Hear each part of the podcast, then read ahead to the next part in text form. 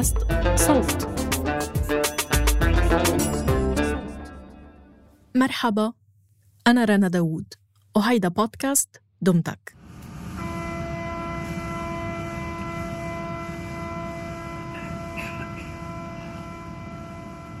اتعذبت كتير عشان أعرف أحط خطوط واضحة لقصة الشيخ أحمد. حيرانة في بحثي بين قرى الجنوب وحيرتي وتفكيري وأنا جوه القطر.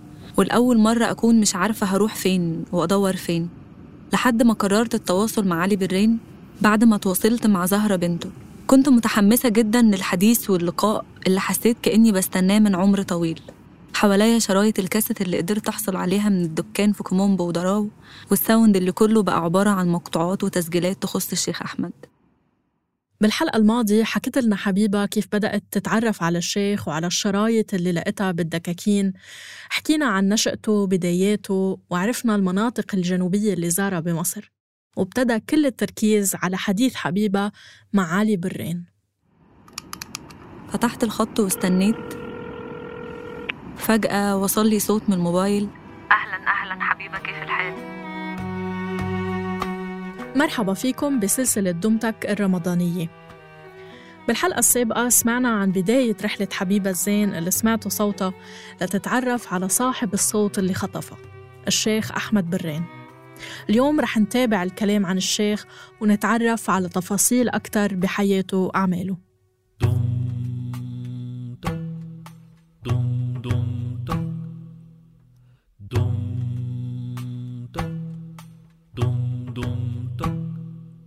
لما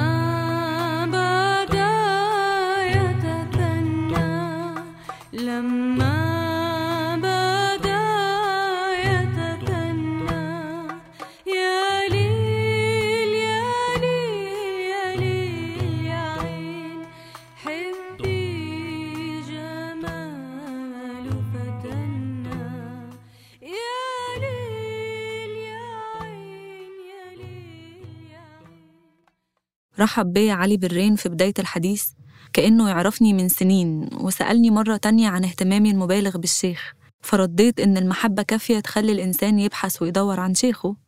في بداية الكلام قال لي علي إن الشيخ عنده أربع أولاد وهما محمود وعلي ورضا ونعمة.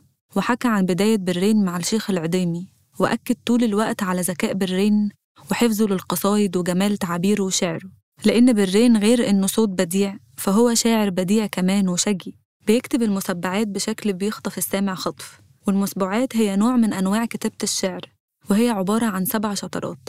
أول ثلاث شطرات بتكون قافيتهم واحدة وتاني ثلاث شطرات بتكون قافيتهم واحدة وآخر شطر بتكون قافيته زي أول ثلاث شطرات. وفي مثال على المسبعات اللي كتبها الشيخ غنيته المشهورة اللي بيقول فيها يا ظبية الأنس.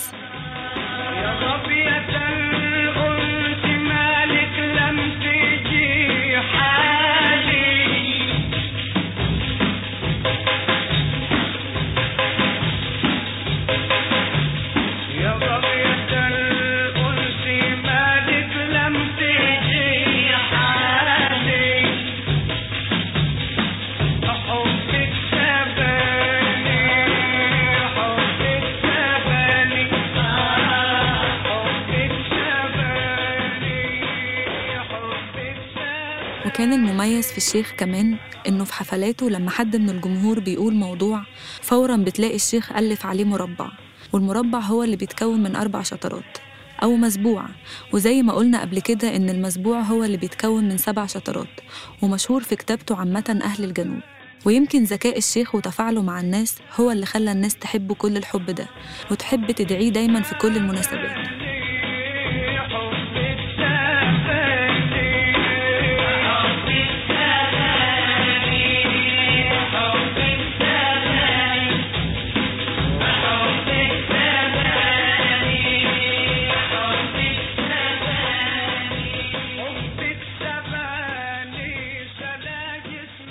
ولأن الشيخ بدأ بجذب محبة الناس بقى ليه شهرة كبيرة مش بس في جنوب مصر لا شهرته خرجت بره مصر والحالة اللي بيقدر يدخل فيها الناس وصلت الدول العربية وغير العربية كمان. بداية من مسرح الأوبرا في مصر لخارج مصر زي ما قلنا. راجل بسيط بجلابية وعمة معاه في إيده الرق الخاص بيه وحواليه مريديه وحبايبه. قدر يوصل بصوته وصدق إبداعه لقلوب ناس كتير. تستغرب إزاي الشيخ أحمد بكل بساطته قدر يبهر الأجانب اللي مش فاهمين لغته مثلا. لكن ترجع لنفس السبب اللي بيرجع ليه كل شيء غريب في حكاية الشيخ أحمد وهو صدقه ومحبته. يمكن من أشهر الحفلات اللي أبدع فيها الشيخ أحمد برين هي حفلة المغرب. منلاقي فيها الشيخ عم يمدح دولة المغرب وملكها وربط المدح بمدح آل البيت. وذكر وجود الشيخ أحمد بن إدريس بمدينة فاس بالمغرب اللي خلى الحضور يتفاعل مع الشيخ برين تفاعل كبير. بنفس الحفلة وبنفس الفيديو بتظهر إمكانيات الشيخ برين باستخدام آلة الرق ولعبوا عليها بأصابعه بشكل شجي ومليان حماس وطرب. كان عنده مهارة بصنع أصوات بتبهر الحضور. وهالشي حكاه علي برين بحديثه مع حبيبة. قال لها إنه والده كان بيقدر يعمل صوت الهدهد أو نغمة الأذان. وعطى هالشي مثال لحفلة خارج مصر بفرنسا بالتحديد. كان الشيخ عم يستخدم صوته لإظهار أصوات وبيستخدم الرق بطريقته المميزة وبيبهر الحضور اللي كان معظمهم من المتخصصين بالموسيقى. إجوا بعد الحفلة عند الشيخ حابين يفهموا شو هو اللي موجود جوا الرق اللي عم يخرج الصوت بهالطريقة الغريبة.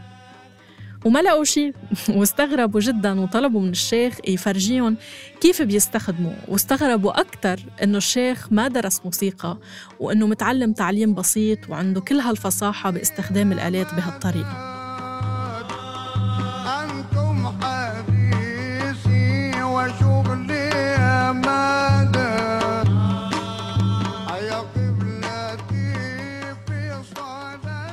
الرق صغير هو خشب وكان أيوه أيوه. كانش يمسك ال- الرقوق اللي هي الحديد والبلاستيك والكلام ده. آه الرق ده خشب ومشدود آه جلد آه آه. ماعز يعني. آه. فكان الشيخ كان الشيخ بي بي بيخرج منه على ب- بالممارسة وبالموهبة اللي عنده. آه كان بيخرج منه بعض الألحان أحيانا. أيوه طبعا. ولذلك لو اتفرجت على على بعض ال- الفيديوهات هتلقى قاعد يحط ال- الرق على كتفه ويقربوا من المايك. أو قربوا من المايك ويعمل يعمل عليه كده صوت معين. صوت- صوت الهدهد. أنا كنت معاه في حفلة آه، في فرنسا وبعد ما خلص طبعا عمل الحكاية دي كذا مرة هو. آه إنه هو يقرب ال- الرق من المايك ويضرب عليها قطعة موسيقية كده ويعني بدل على زي ما بتقول الله أكبر الله أكبر الكلام ده. ومرة عم- زي زي صوت الهدهد. فبعد ما خلص جو كان ال- ال- ال- الحاضرين معظمهم دكاترة دكاترة هناك واساتذه في الكليات. آه، متخصصين في ال- في الآلات الموسيقية ومتخصصين. فبيبصوا في ال- في الرق بتاع الشيخ من جوا بيقولوا يمكن حاطط حاجة من جوا آه عشان تطلع الصوت آه مطلع الصوت ده. فيعني آه، في حاجات كثيرة يعني متعلقة بالرق مع الشيخ.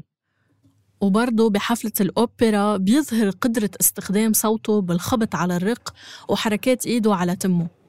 وخصوصا بالجزء الثالث من الحفلة اللي بيتفاعل فيه الجمهور مع إيقاعاته بالتصفيق الحار.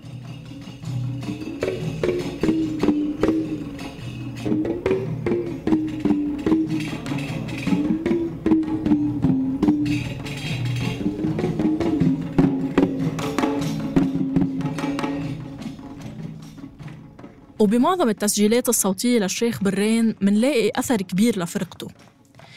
في تسجيل منسمع فيه الشيخ بيقول لأحد أعضاء الفرقة ما تدق يا محمود. والناس بتضحك وبتتفاعل مع الشيخ. كان عند حبيبة فضول تعرف مين هن الأشخاص اللي رافقوا الشيخ بمشواره وكانوا شركاء بصنع هالحالة. فسألت علي برين عن الموضوع. آه. اللي هو في الفرقة الأولانية. آه عبد الراضي الحايج اسم في الفرقة الأولانية. آه في ساعة إنشاء الفرقة يعني. امم كان اسمه عبد الراضي الحايج.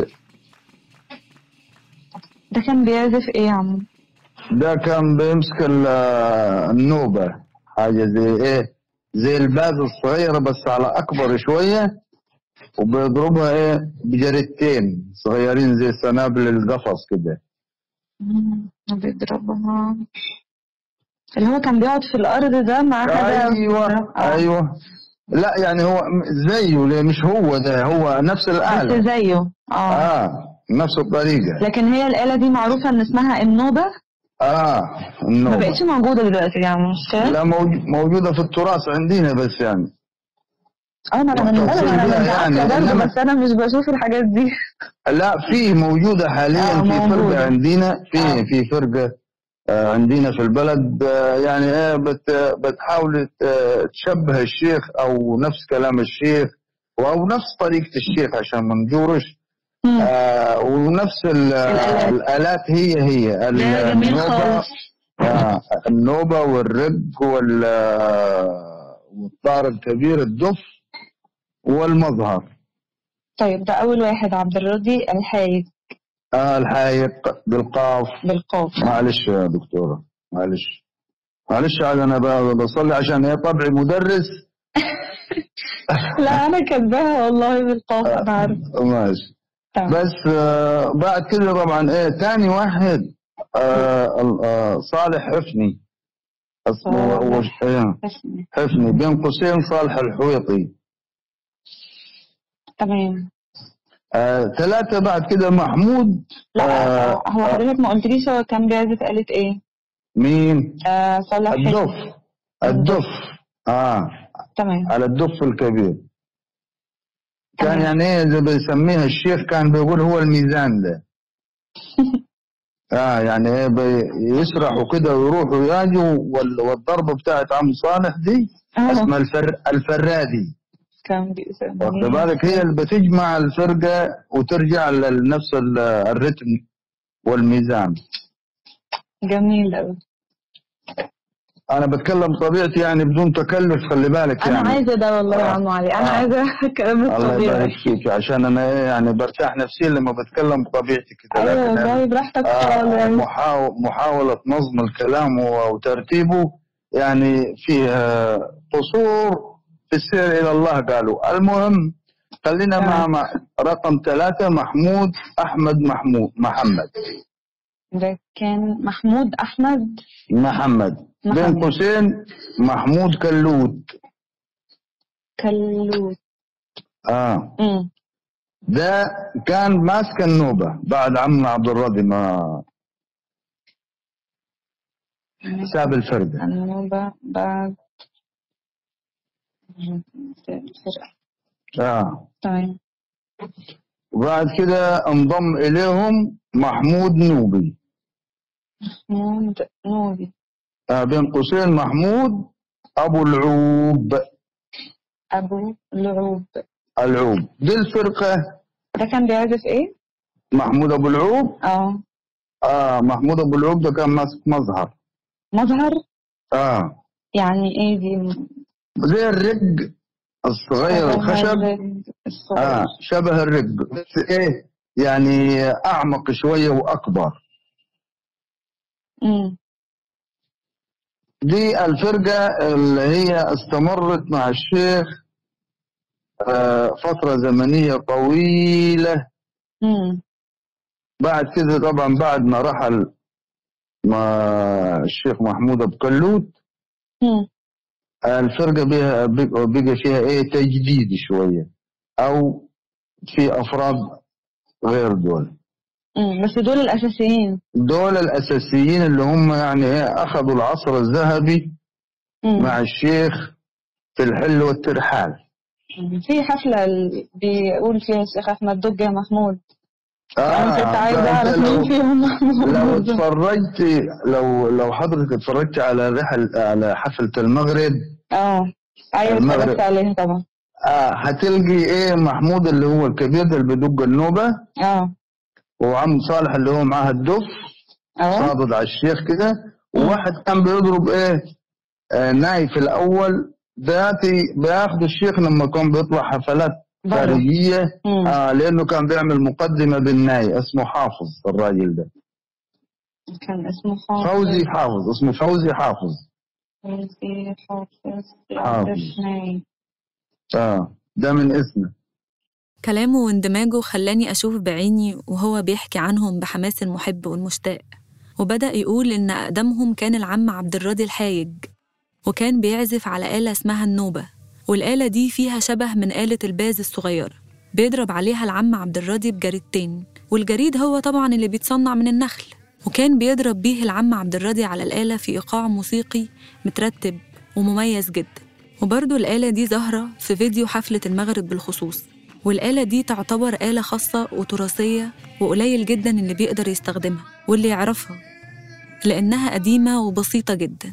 تاني حد في الفرقة كان اسمه صالح حفني لكن كان مشهور باسم صالح الحويتي وكان بيعزف العم صالح على الدف الكبير وصالح هو اللي كان بيقول عنه الشيخ إنه ميزان الفرقة أو بمفهوم اليوم كان هو المايسترو والمسؤول عن الموسيقى وترتيب الفرقة مين يبدأ ومين يوقف ومين يكمل.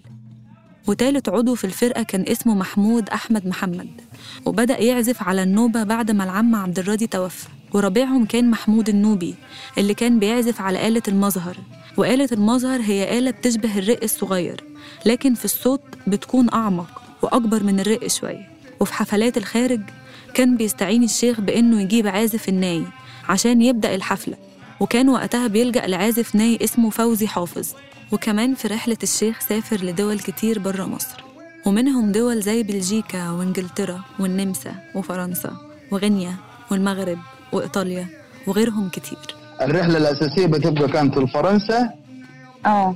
واخد بال حضرتك؟ لأنه أنت عارفة طبعا في آه، داخليا المو... الرحلات بتبقى داخلية جوا بعد كده.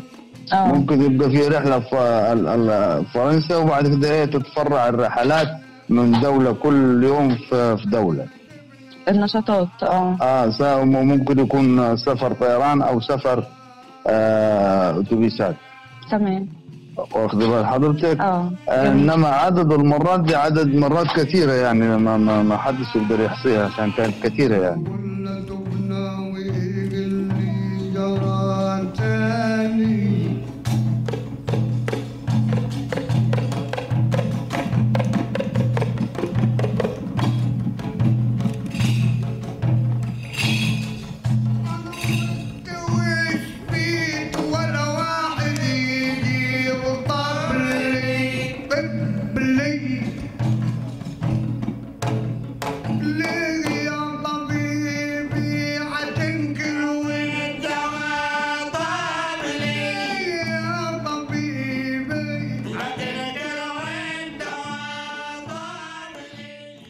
البحث والتفتيش عن خبايا تراكات الشيخ أحمد لقت حبيبة شريط مختلف ومشهور للشيخ برين اسمه فرش وغطا اللي بشاركوا فيه محمد العجوز. كتار بيظنوا إنه الشيخ برين هو خال العجوز. بس علي برين نفى هالشي. قال إنه العجوز كان يعتبر متربي مع علي ببيتهم وقعد فترات كبيرة ببيت الشيخ أحمد لأنه كان من محبيه وتلامذته. ولأنه فن الفرش والغطا جاي من معنى فرش. الفرش يعني إنه حدا من الفنانين بيبدأ بالقول ولو مثلا بأربع شطرات وبيكون اسمه الفرش وبعدين بيجي الفنان التاني وبرد عليه بأربع شطرات كمان وهون بيكون اسمه غطا. وعشان هيك سموا الفن فرش وغطا. المهم هالتسجيل الموجود ب SoundCloud أو يوتيوب واضح فيه هالتنافس بين الشيخ برين والعجوز. ففكروا الناس أنه بيناتهم خلاف ومشاحنات. وهذا عكس الواقع والمواقف اللي وصلت لنا عن احترام العجوز لبرين وحب برين له مثلا بنلاقي إنه بمرة من المرات برين وفرقته كانوا رايحين يحيوا حفل وقابلهم العجوز بالصدفة. إجا ركض يبوس الشيخ من ساسه لراسه أو من إجريه لراسه. وراح جاب أزايز البيبسي والدخان لكل أعضاء فرقته على سبيل الكرم منه خصوصا للشيخ. ولما عرف العجوز عن مرض الشيخ راح زاره. ولما راح لقاه نايم. ورفض حتى إنه يصحيه وقال إنه حيجي بعدين. بس العجوز توفى بسن صغير السنة اللي بعدها. وراح وقتها الشيخ لأدفو بلد العجوز. وأدفو هي أول مركز بمحافظة أسوان. بيقول علي برين إنه الشيخ ضل ينوح على العجوز بحزن شديد ويقول آه يا ولدي آه يا ولدي. وضل يبكي وسط الناس حتى إنه علي حاول يهديه. بس كان رد الشيخ إنه الوجع كبير وإنه البكي والنواح غصب عنه. هالمواقف أكبر دليل على محبتهم لبعض وإنه ما في أي خلافات بيناتهم. هيدا غير إنه العجوز ببداياته كان شغال بينقل سماعات الدي جي وبدأ بالاحتكاك بالغنى وبالمدح عن طريق الشيخ وعاش ببيته سنين طويلة وحفظ أشعاره اللي حتى الشيخ نفسه كان بينساها. وكان بيقولها بالليالي مع الشيخ لحد ما تفرد بنفسه وصار يعمل ليالي لوحده وبعدها توجه للقاهرة بمحاولة للتقدم والتفرد. فكنا رايحين ليلة وسمعنا بوفاة الشيخ محمد العجوز. بس. فعدينا من هناك. تخيلي لما دخلنا البلد في النجع هلال والشيخ وقف قدام الخيمة قاعد يبكي زي الأطفال. يا ربي. على الشيخ محمد العجوز.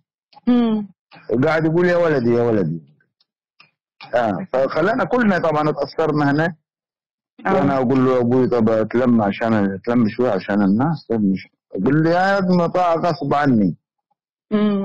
كده يعني بس أظن النهارده الوجبة دسمة آه صحيح بس الله اي حضرتك جميعاً يا رب العالمين. الله آمين يا رب آمين يا رب آمين يا رب أنا بس كده كان كنت عايزة أسأل على عدد الشرايط هم شريطين بس صح؟ شريطين بس ده أكثر من 36 شريط اللي هم كانوا معمولين في شركة فو- فودافون.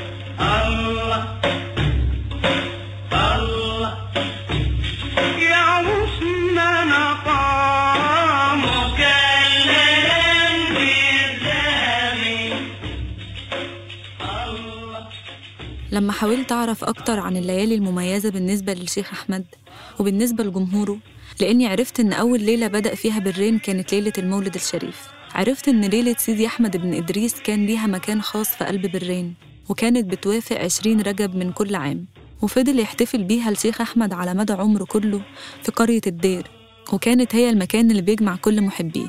ولأن محبين بالرين في كل القرى من محافظة قنا لحد أسوان فكانوا بيتجمعوا في ليلة الإدريسي على حس صوت الشيخ أحمد اللي كان بيألف بين قلوبهم ومحبتهم. وكانت تاني أفضل الليالي بالنسبة للشيخ في محافظة الأقصر هي ليلة سيدي أبو الحجاج. ويجي بعدها ليالي مركز جوز في محافظة قنا بكل القرى اللي فيها. كان الشيخ بيحبهم حب كبير.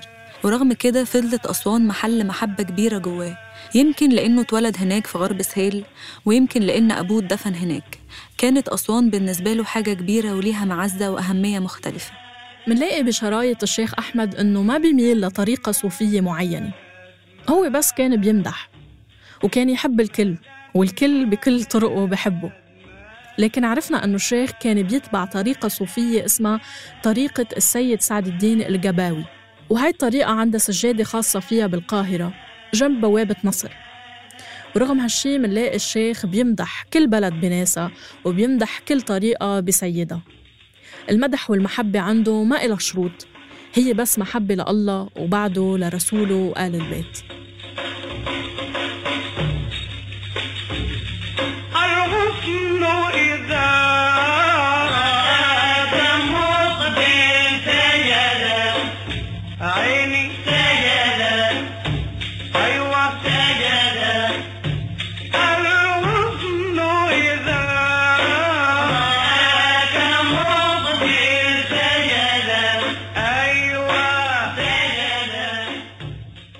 بحثي عن برين وإني بدور على كل تفاصيل تخصه وأتواصل مع كل الأصدقاء في كل المحافظات وقرى الجنوب لقيت برين نفسه بيوصف المحب اللي بيدور على محبوبه والحالة دي قدر يوصفها بشكل كامل في تسجيل أغنية العصفور اللي بيوصف فيه الشيخ أحمد شخص كان مربي عصفور من وهو صغير رباه واعتنى بيه بعدين العصفور ده طار وساب صاحبه اللي كان بيرعاه ويقول الشيخ حبيبي لما رحل توه مني الأمل وكأن الشيخ هنا بيوضح كل توهة بيكون فيها أي محب لما حبيبه يمشي الشيء اللي يخليه يوصف إن الحبيب لما مشي كتب اسمه في حجر صوان وبعديها يوصف الشيخ اللي مشي يبحث عن حبيبه من إسنا لحد أسوان.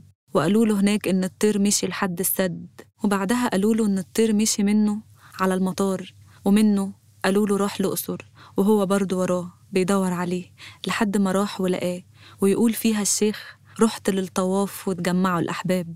بيفكرني بنفسي لما كنت بجمع وبدور على كل شيء يخص الشيخ من هنا وهناك وبعدها أيقنت إني كل ما أدور عليه أكتر كل ما بيدور عليا كمان ويحاول يعرفني على نفسه أكتر. كان كتير كمان بيوصف الحب وعذابه. فمثلا في أجمل تسجيلاته بيقول العذاب في الحب هين بس لو يرضى الحبيب. أما هجره شيء يجنن شيء يزيد النار لهيب.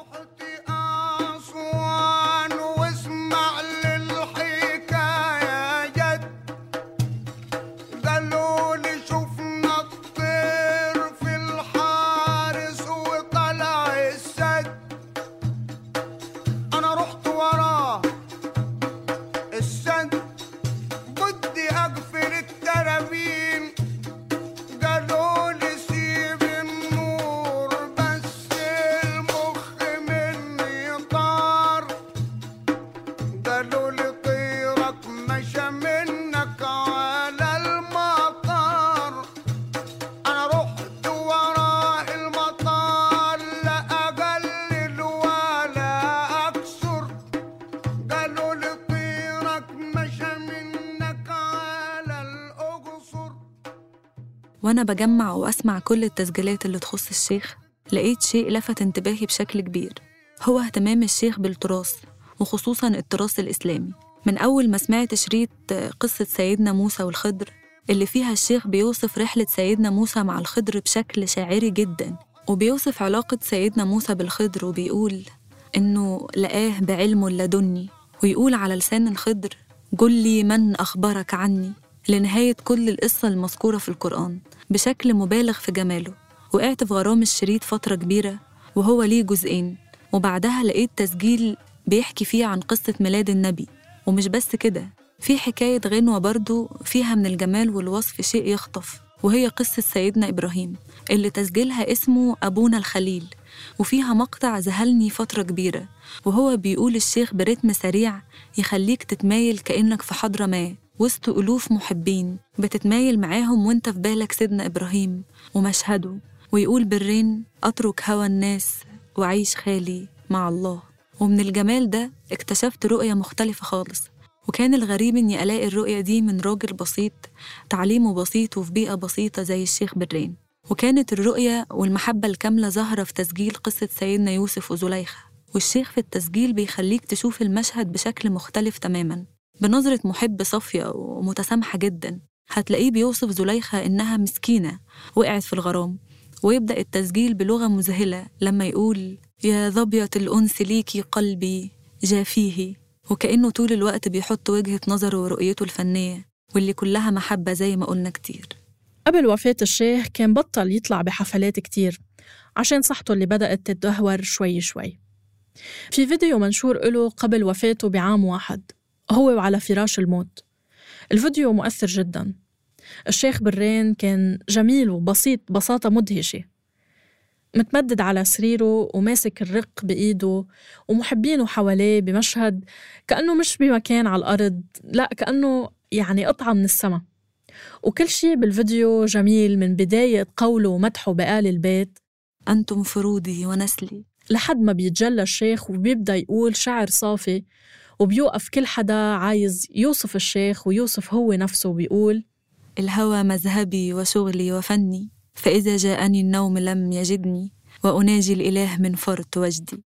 بتلاقي برين بيوصف نفسه فعلا بأنه الشيخ الصب اللي عاشق جمال الله وقال بيت رسوله.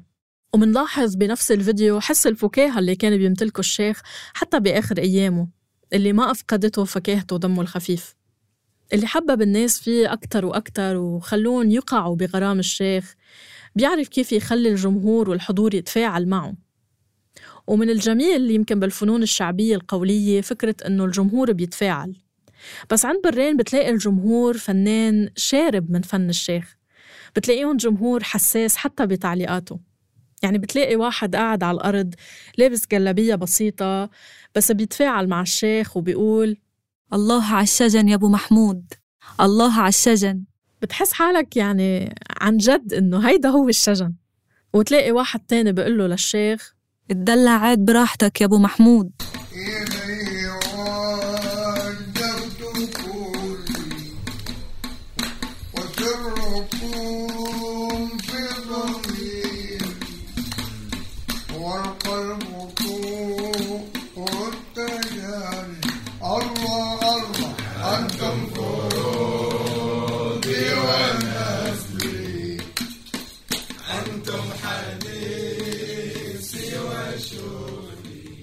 لما سألت زهرة حفيدة الشيخ عن الفيديو وفكرتها بيه اتأثرت جدا وهي بترد عليا وتقول ياه كانت أيام جميلة.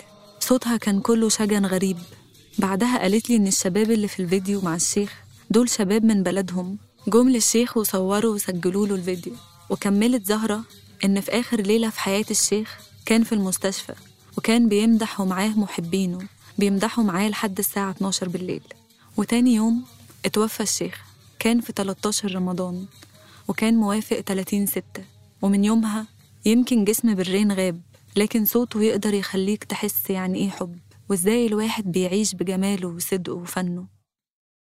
بعد ما سكتت زهرة كتير سألتها مالك قالت لي وحشني الشيخ قوي رديت أنا عليها يا بختك شفتيه أنا كان نفسي أشوفه وابتسمنا سوا وسكتنا برضه سوا.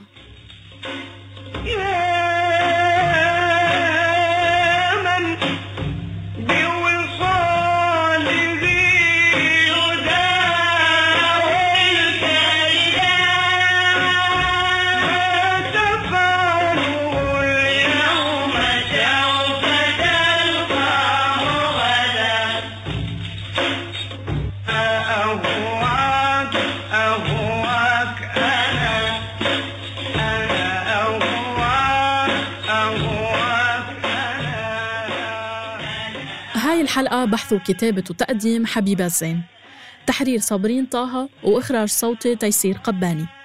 النشر والترويج مرام النبالي وبيان حبيب. كنت معكم بالمتابعة والتقديم أنا رنا داوود. شكر خاص لموقع المنصة الإلكتروني وللمصور علي زرعي على مشاركتنا أرشيفه اللي بيتضمن صور للشيخ أحمد برين.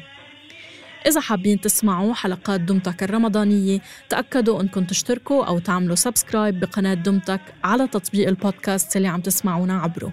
دمتك من إنتاج صوت.